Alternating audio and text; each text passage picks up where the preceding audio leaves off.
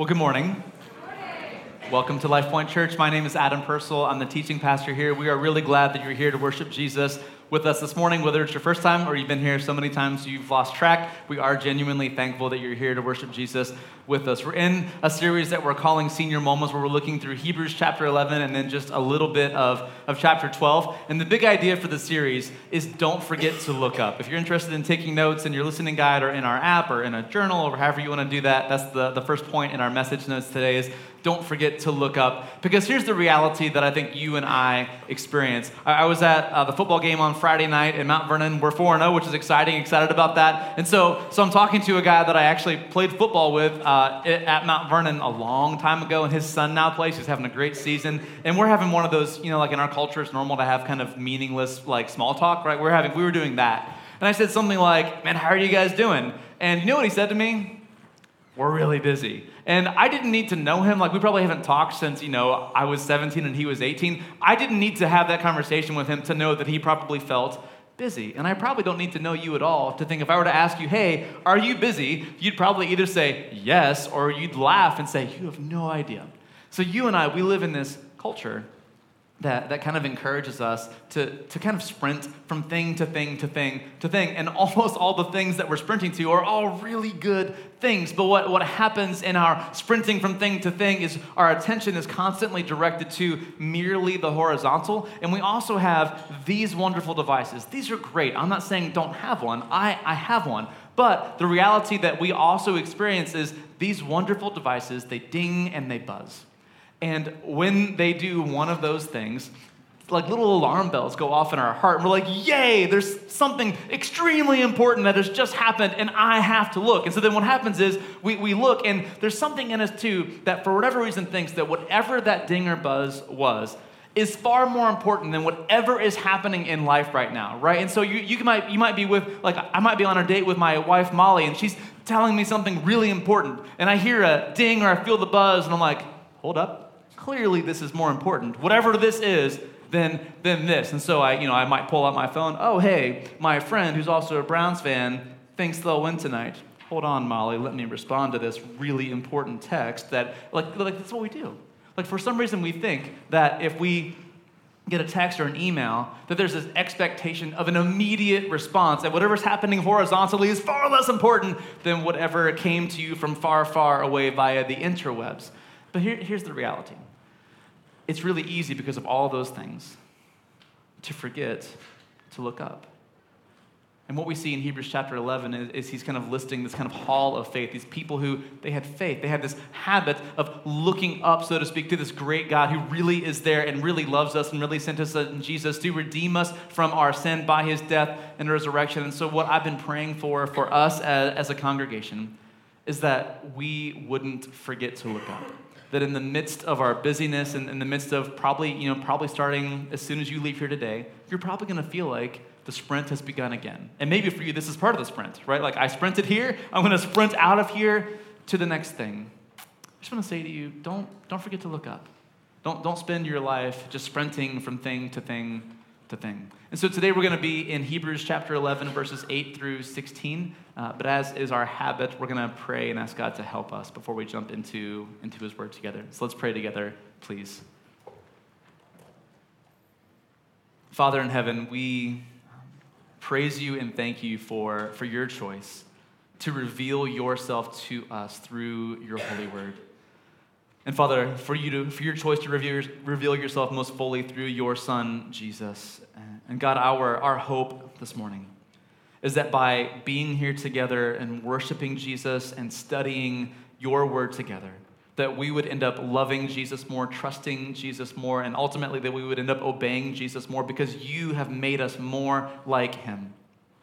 And Father, we confess to you that that's not something that we can do on our own, but, but rather, Father, we we need your help.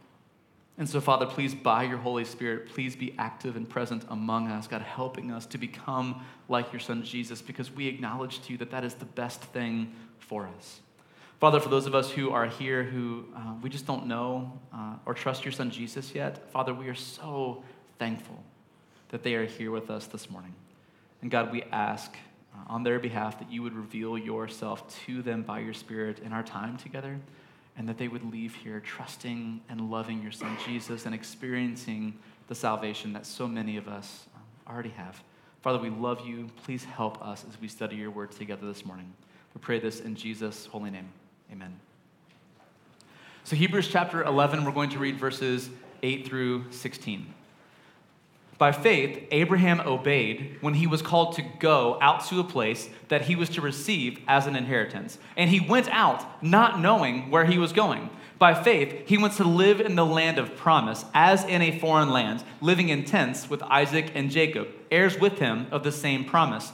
For he was looking forward to the city that has foundations, whose designer and builder is God. Verse 11 By faith, Sarah herself received power to conceive, even when she was past the age, since she considered him faithful who had promised. And what, what the author of Hebrews is there referring to, if you're unfamiliar with, with Genesis, is Abraham and Sarah, God had promised them a child, a child of promise, and they got really, really, really old before God fulfilled that promise. And the author of Hebrews is reminding us that Abraham and Sarah were basically as good as dead before they had Isaac, this child of the promise, but they had faith in, in God. Verse 12, therefore, from one man, and him as good as dead, were born descendants as many as the stars of heaven and as, and as many as the innumerable grains of sand by the seashore.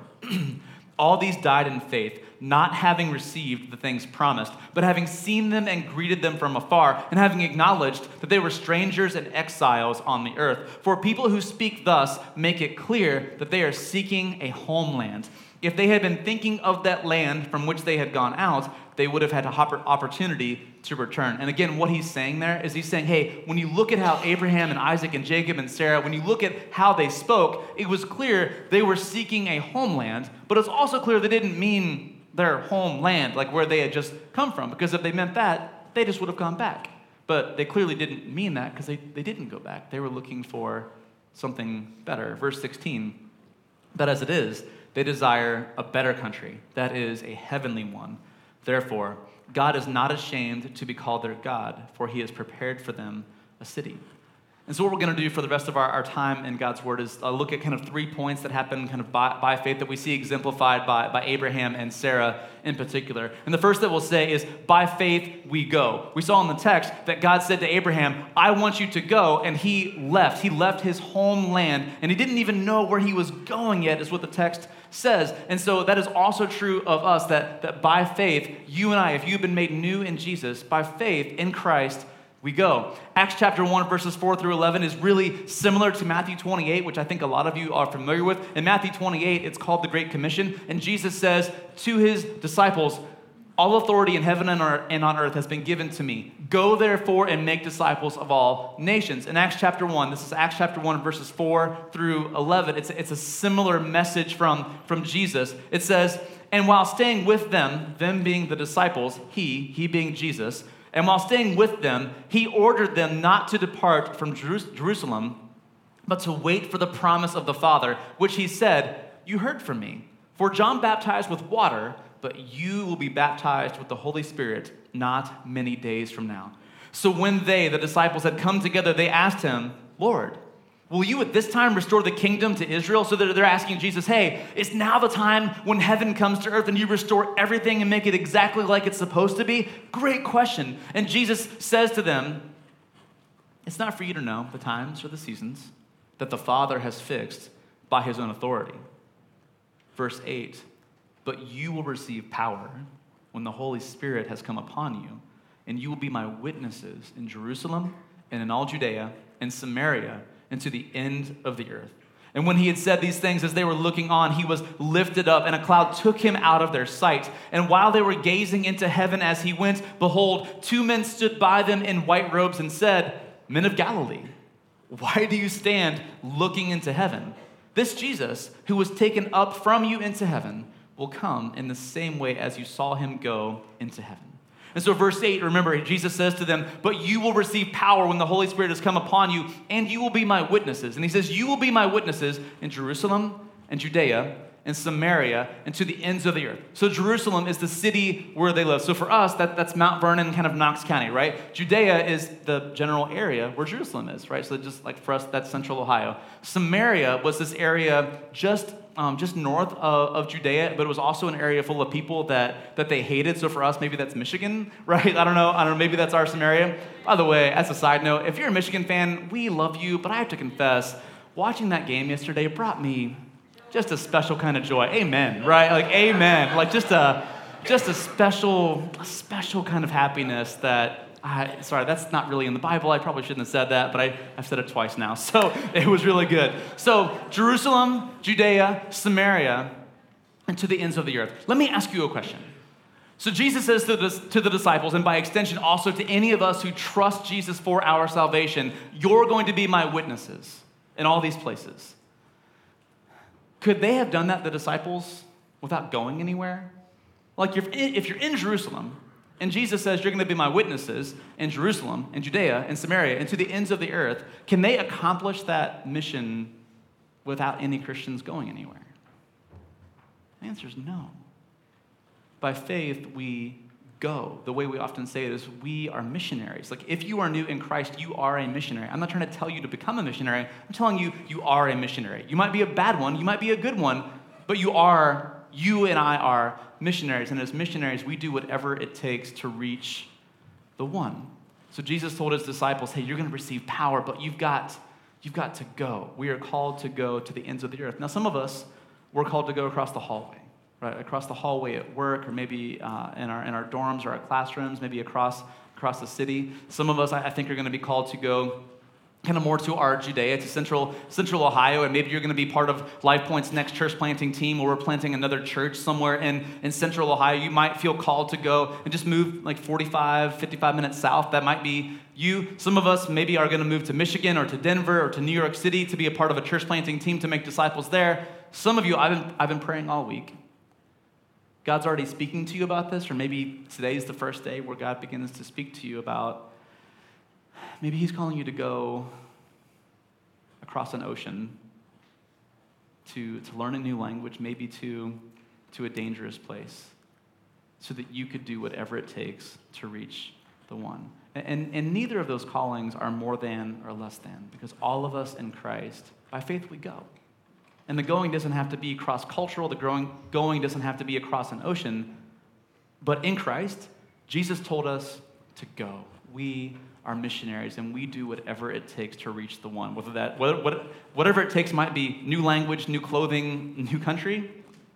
It, it might be scheduling a meeting with that coworker that you love. And as far as you know, they don't know Jesus yet. And you love them. And you love Jesus. And, and you're hoping, you're praying that somehow God will reveal to them also that Jesus is, is the best. So a few weeks ago, uh, we, we had a, a similar kind of application point, and I challenged you. I said, hey, you know, we do whatever it takes to reach the one. Who, who's your one?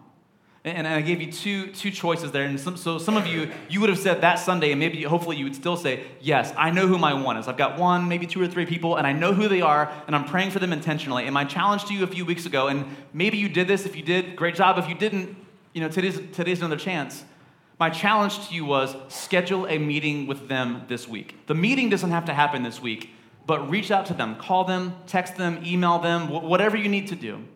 And just say, hey, I would love to have coffee with you sometime. I would love to grab lunch with you. I would love for your family to come over and have dinner sometime with us. Whatever it is, it is there's, no, there's no magic special way to do it, but it's you going out of your way to reach out to this person, to have a conversation with them.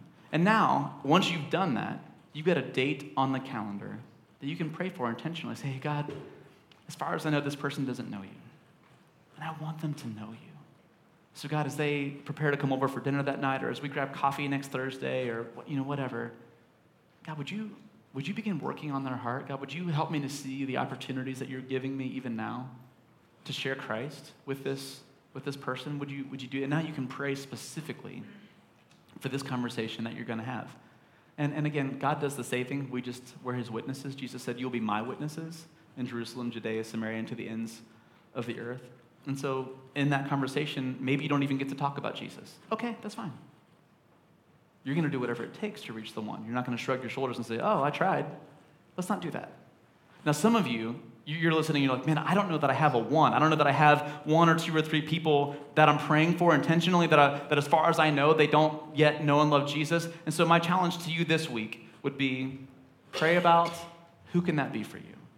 And by the time we come back next Sunday, a lot of us will have scheduled a meeting. The rest of us will have kind of chosen, will have chosen that, that one, two, or three people that we're going to commit to pray for because we're missionaries. And as missionaries, we do whatever it takes to reach the one. But one of the things that I want to point out that Jesus said in Acts chapter 1, verse 8, that is so easy for us to forget. Jesus said, You will receive power when the Holy Spirit has come upon you, and you will be my witnesses. Because what happens in, in our kind of evangelical US culture is we get this mixed around, and so, so we schedule this meeting, and this is what we say. We say something like, Hey, friend that I love very much, I used to be bad, now I'm good. And we tell them our story, and then Jesus is like a subpoint to our story. But that's not what we're called to do. We're not called to witness to ourselves. The message isn't, I once was bad and now I'm good. The message is, Jesus is amazing. Let me tell you about Jesus. So John 3.16 says that God loves the world so much, including you and me, that he sent his son, Jesus. Jesus lived perfectly. He was arrested, tortured, and executed on a cross. God's word tells us that his shed blood pays the penalty for our sin. And anyone who trusts Jesus can be reconciled to God and receive forgiveness of everything wrong that we've ever done. But the great news is, he didn't stay dead. On the third day, Jesus rose again, and he now has this indestructible life that he's offering to everyone for free. It's this thing called grace. And if you would just trust him, you get this forgiveness and you get this life. So, do you see how, like, the main story is Jesus? And then, absolutely, did Jesus make my life better? Am I a better man than I was before I knew Jesus? Yes. Should I share that? Yes. But then I can say, hey, as a subpoint, to witnessing to Jesus, because he's the one I want you to trust and revere, because he's the best. I'm not the best. Yeah, I, I, trust him. And he has changed me. And if you're asking me, do I have more joy today than I did before I knew Jesus? Yes, a million percent. Am I a better man than I was before I knew Jesus? Yes. Jesus said, You will be my witnesses, not go witness about yourself. He said, Go witness about, about me and what I have accomplished. And so, so as we engage in this missionary work, which we are all called to do, if you are new, you are a missionary. Don't spend your time witnessing about yourself and making Jesus a subpoint to your story. Witness about Jesus and make your story a subpoint to his story because he's the one who saves, he's the one who forgives. And, and the challenge is like, it's so easy, you know, like, and I used to be bad and now I'm good, in that way of thinking. If I look horizontally, I can find some people that I'm better than. But part of following Jesus is I, I have this habit of looking up, where I'm not comparing myself to you, I'm comparing myself to Jesus. And when you do that, you see pretty quickly that I'm not good. Am I better now than I was? Absolutely. Am I good? Well, compared to whom? If you're asking compared to Jesus, I'm not even close. So don't make the mistake of saying, hey, I used to be the worst and now I'm awesome. That's not what we're called to witness to. We're called to witness to Jesus. He's awesome and He's the best. And here's the reality if, if you begin to take this seriously, what you're going to find is it's really hard to follow Jesus the way He commands us in His Word, and we're going to need help. But the great news is that we see in Hebrews chapter 11 is that we get help. The way the text said it is by, by faith we receive power. Now, in the text, it said that, that Sarah, who was past the age of childbearing, she received power by faith to, to bear Isaac, the son of promise. But, but a great question for us is if it's true that, that by faith you and I were made new and we receive power, what does that mean? Right? And so I want to talk about, I think there are two errors that, that we can easily fall to in, in our US culture. The first, I don't think a lot of us struggle with, but it'll be important to, to name it. And so, so I think the first error when we see in the word that we receive power when we trust Christ for, for salvation is this mentality of, okay, I receive power to do whatever I want whenever I want. It's like if you've seen the new Aladdin, which we loved, it's like it's like the genie, right? Like unlimited power. Like that's what we think God is promising us in his word. But when you look in his word, that's not what it is. And if God were to give you that, then we should all spend every second of every day in hospitals and in foreign countries where, that are war zones, right? Because then, because if God's given us this unlimited power to do whatever we want, whenever we want, we can just walk around like healing people and like solving global crises, and we can do whatever we wanted. But we find that's not actually what God gave us the power to do. It's not power to do whatever you want, whenever you want. That's not what's promised in, in the Word. On the flip side, in my hunches, this is where most of us might fall off the cliff if, if we were in one of these two errors. The other error, if the first one is classified, we can call the first one power to do everything. The second one we could say power to do nothing. We, we would say, yes and amen, God has given me power. Well, what do you mean by that? I mean that God has given me the power to do what I could have done regardless of whether He existed or not. Like I could still be a decent husband and a decent pastor and a decent citizen, and you know I could be an okay dad, and like like that's what we that's what we think it means, and it, it doesn't mean that either. It doesn't mean that it, it doesn't mean nothing, but it doesn't mean everything, because we see in the word clearly that by faith we receive power. So if it doesn't mean that I can do whatever I want, whatever I want, power, and if it means more than nothing, then then what does it mean? Like, what kind of power do we receive by, by faith? And, and maybe a way we could say it is it's not power to do whatever I want, but it's power to do what God wants. And there are more than three examples. I'm going to talk about three, and we'll read several passages that we'll actually work pretty quickly through. But the three that I'll mention this morning is the power to know and love Jesus, the power to help other people, and the power to ask for help.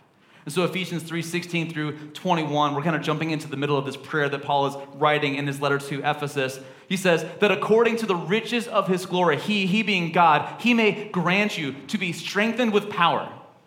Strengthened with power through his spirit in your inner being Verse 17, so that. And so Paul's going to start to say, so that some stuff can happen. And so Paul's saying, hey, I'm praying for you, Christians in Ephesus, I'm praying for you that you can be strengthened with power, God's Spirit in you, and this is what's going to happen. And you're ready for, like, okay, here's like the really cool, miraculous stuff. Verse 17, so that Christ may dwell in your hearts through faith. And you're like, that's it?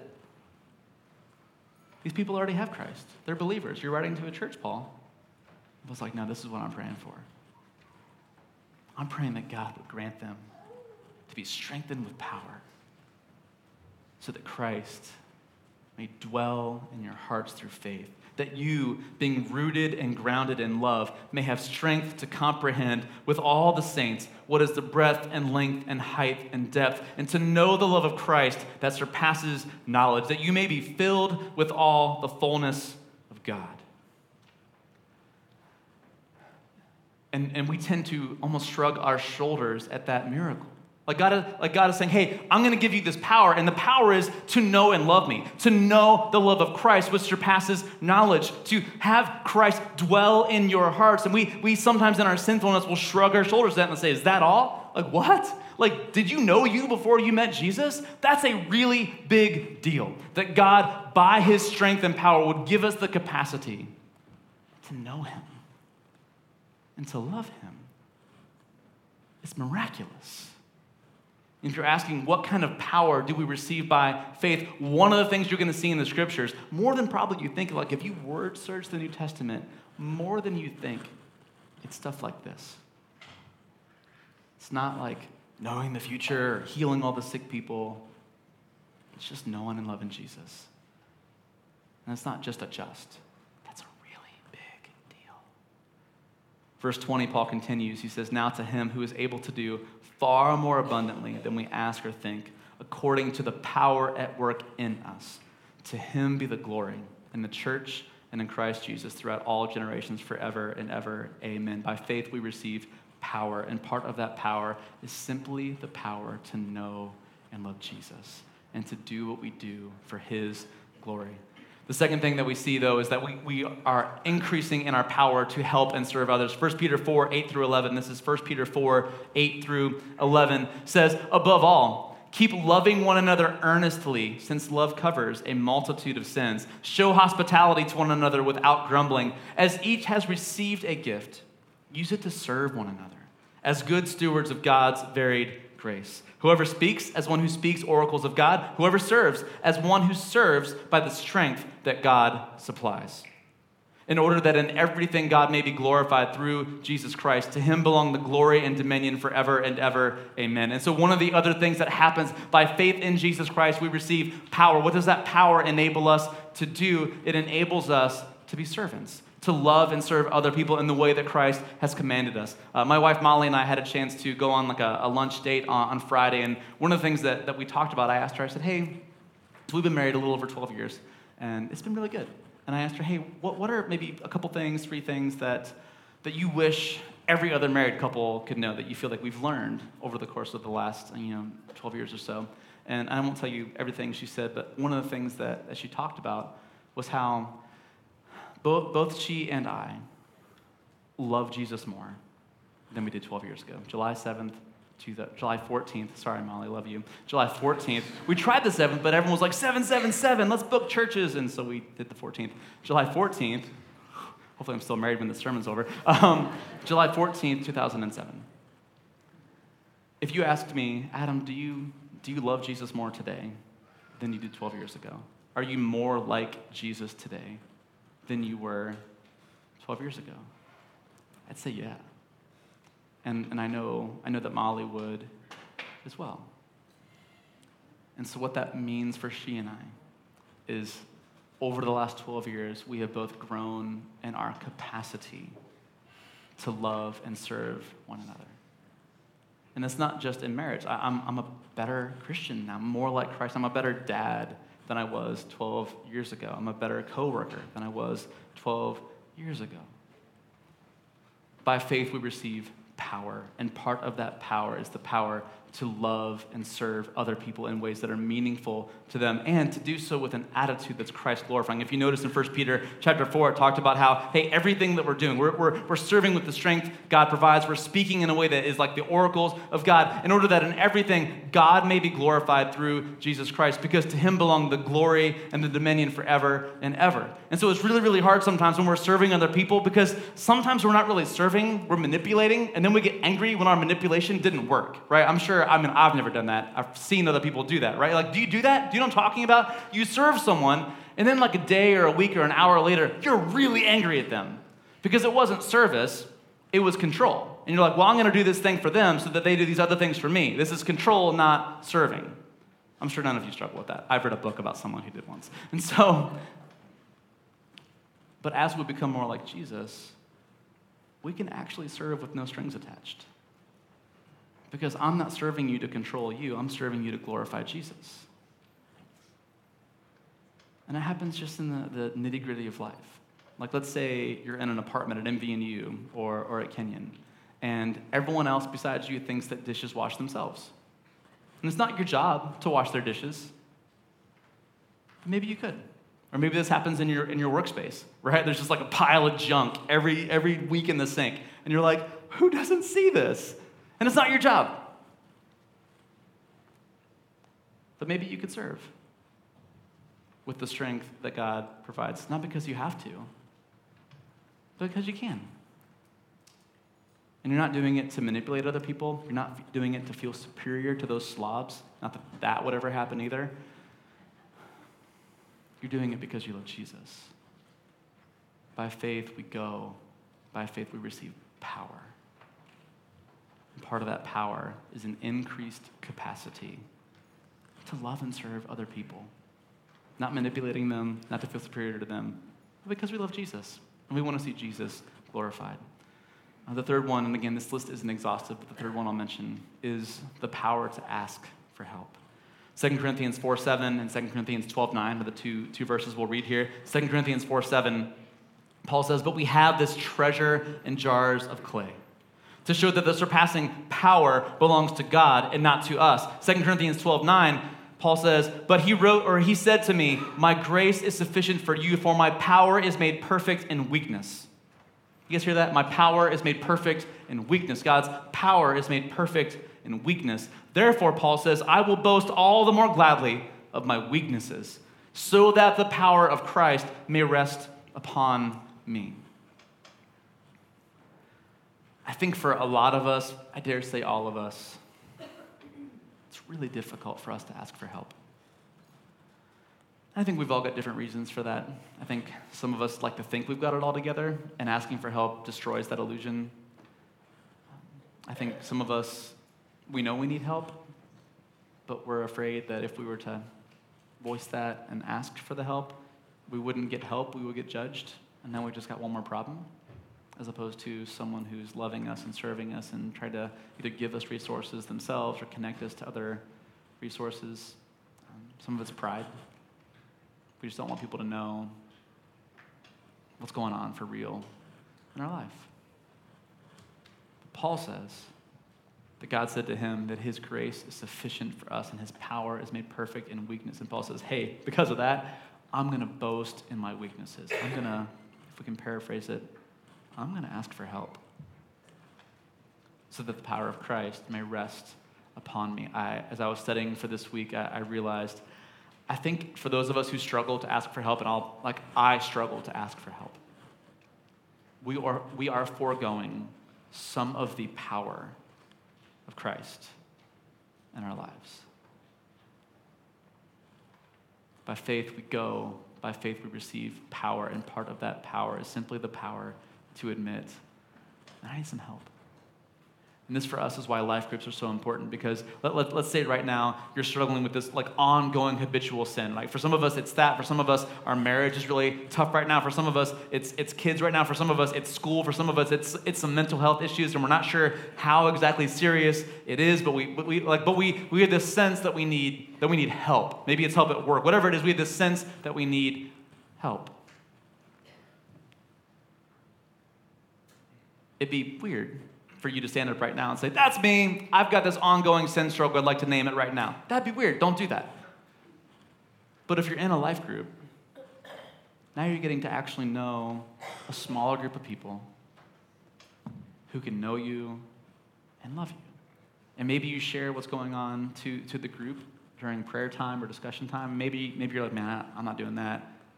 So you just text your leader or, maybe you text someone else in your life group and you're like, man, this person, I've met them through church or through life group, but if they're in my group, they love me and they love Jesus. And I'm just going to reach out to them and say, hey, there's some stuff going on. W- would you be willing to, to pray for me? Could we, could we get together for coffee or breakfast or something sometime soon? I just, I, I need some help. A lot of us spend our lives never doing that. And I, I think, according to Corinthians 12 9, we will be in that habit foregoing some of the power of Christ that is meant to be operative in our lives. God gives us the power to ask for help. The last thing we'll say that we see in the text is by faith, we seek something better. Hebrews 11, 16, which we read, but as it is, they, they being Abraham and Isaac and Jacob and Sarah, but as it is, they desire a better country, that is a heavenly one. Therefore, God is not ashamed to be called their God, for he has prepared for them a city. Paul says in Philippians 3, 7 through 11, but whatever gain I had, I counted as loss for the sake of Christ. Indeed, I count everything as loss because of the surpassing worth of knowing Christ Jesus my Lord. Did you catch what Paul said? He's like, hey, whatever I have, I count as rubbish, I count as trash, I count it as loss because Jesus is that amazing. By faith, we seek something better. Paul continues, for his sake, for Jesus' sake, I have suffered the loss of all things and count them as rubbish in order that I may gain Christ and be found in him, not having a righteousness of my own that comes from the law. So Paul's saying, hey, you and I, we don't have a righteousness of our own that comes from obeying God's law. We don't have that. You can't have that. You continue, he continues and he says, but that, that righteousness which comes through faith in Christ, the righteousness from God that depends on faith, that I may know him and the power of his resurrection and may share in his sufferings, becoming like him in his death, that by any means possible I may attain the resurrection from the dead. So by faith we go, by faith we receive power, and by faith we seek something better. So, so what is the something better? Well, if you look in the scriptures, and Paul says this in Philippians 3, the something better is actually a someone better. The something better is Jesus. Jesus is the best. He is the king. He is the savior. He is the one. Now, now, do we get heaven thrown in? Absolutely. Heaven's pretty awesome. But heaven is awesome because Jesus is there. Right? So when, when you're asking, okay, what is this better thing that we seek? The better thing that we seek has a name, and his name is Jesus. Maybe the way that we could say it is heaven is less about a place than it is about a person. So by faith we go, by faith we receive power, and by faith we seek something better. So, here in a moment, we get to watch a video. Uh, when we were planning this series back in April, I think it was, we thought, oh, it'd be pretty cool to have some testimony videos that, that go with each week. So, the video we're about to watch, um, I can't tell you her name. I can't tell you where she's serving. I can't tell you her job title because she might get arrested and killed if where she were knew who she was and what she was doing. I can tell you her first initial is V, and that she's somewhere in Central Asia, and that she's one of the long term goers that our church has, has sent and is supporting. And when we thought about Abraham, and by faith we go and seek something better, she was who came to mind. And she happened to be uh, home for a little bit. Uh, home is here uh, this summer, and so we were able to, to get a video of her. And so this will not be posted online anywhere after this. Um, we're going to show it. We showed it at 9:30 and here, and then we're going to scrub it from our hard drives so that we don't accidentally put her in danger. And so let's, let's take a minute and, and listen to V. As I watched that this week to prepare, there were so many good things that, that she said. And the question that I just couldn't shake do you think she made a good trade? Or a bad trade?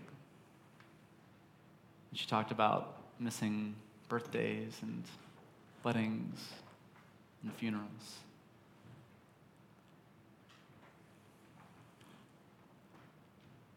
Did she make a bad trade?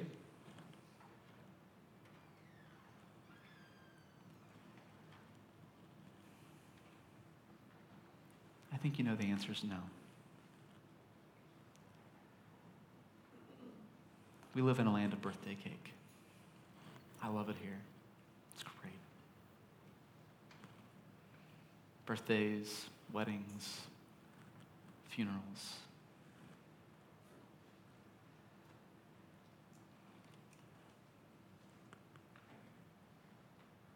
If you go, you're going to miss out on some of those things. I'm praying that some of you are called to go cross culturally. Is that a good trade or a bad trade? If V gets arrested and killed today, did she make a bad trade?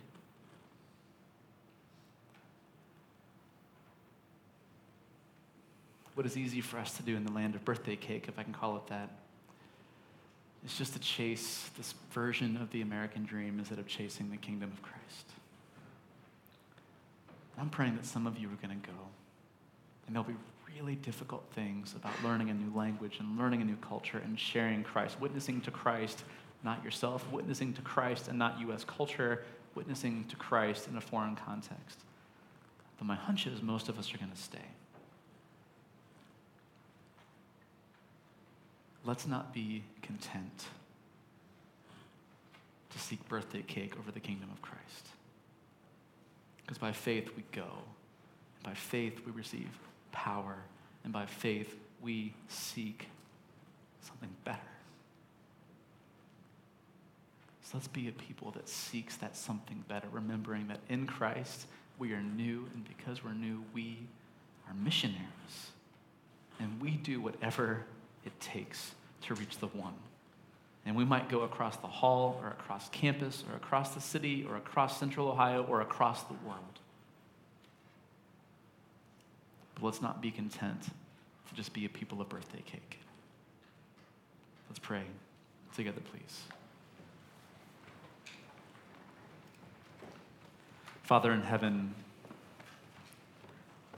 we, we praise and, and thank you that by faith in your Son, Jesus, you make us new. And God, because we're new, you tell us to go as witnesses to your Son, Jesus. And He has promised us in Matthew 28 and other places that He will be with us to the end of the age. God, thank you that by faith in Christ we receive power to do what you're asking us to do to go, to share, to repent of our sin, to worship you in spirit and in truth. God, we're going to need your help to seek something better.